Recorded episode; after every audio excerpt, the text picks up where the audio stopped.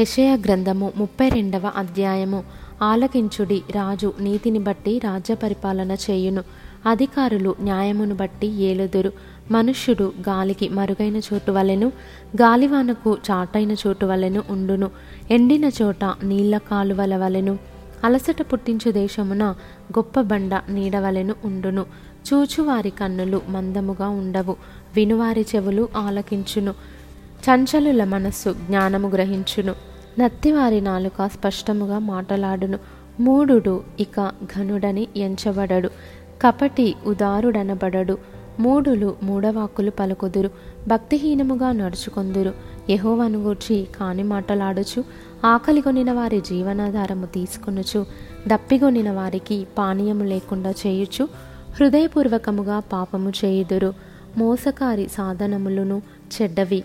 నిరుపేదలు న్యాయవాదన చేసినను కళ్ళ మాటలతో దీనులను నాశనము చేయుటకు వారు దురాలోచనలు చేయుదురు ఘనులు ఘనకార్యములు కల్పించుదురు వారు ఘనకార్యములను బట్టి నిలుచుదురు. సుఖాసక్తి గల స్త్రీలారా లేచి నా మాట వినుడి. నిశ్చింతగానున్న కుమార్తెలారా నా మాట వినుడి. నిశ్చింతగల స్త్రీలారా ఇక ఒక సంవత్సరమునకు మీకు తొందర కలుగును. ద్రాక్ష పంట పోవును పండ్లు ఏరుటకు రావు. సుఖాసక్తి గల కన్యలారా వనకుడి నిర్విచారిణులారా తొందరపడుడి. మీ బట్టలు తీసివేసి దిగంబరులై మీ నడుమున గోనెపట్ట కట్టుకొనుడి. రమ్యమైన పొలము విషయమై ఫలభరితమైన ద్రాక్షవల్లుల విషయమై వారు రొమ్ము కొట్టుకొందురు.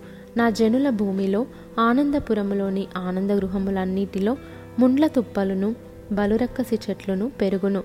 పైనుండి మన మీద ఆత్మ కుమ్మరింపబడు వరకు నగరి విడువబడును.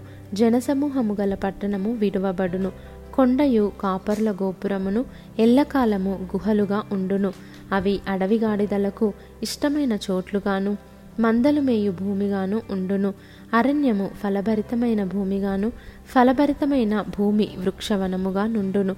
అప్పుడు న్యాయము అరణ్యంలో నివసించును. ఫలభరితమైన భూమిలో నీతి దిగును. నీతి సమాధానము కలుగజేయును.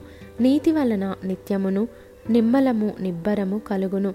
అప్పుడు నా జనుల విశ్రమ స్థలమునందును ఆశ్రయ స్థానములయందును సుఖకరమైన నివాసములయందును నివసించెదరు.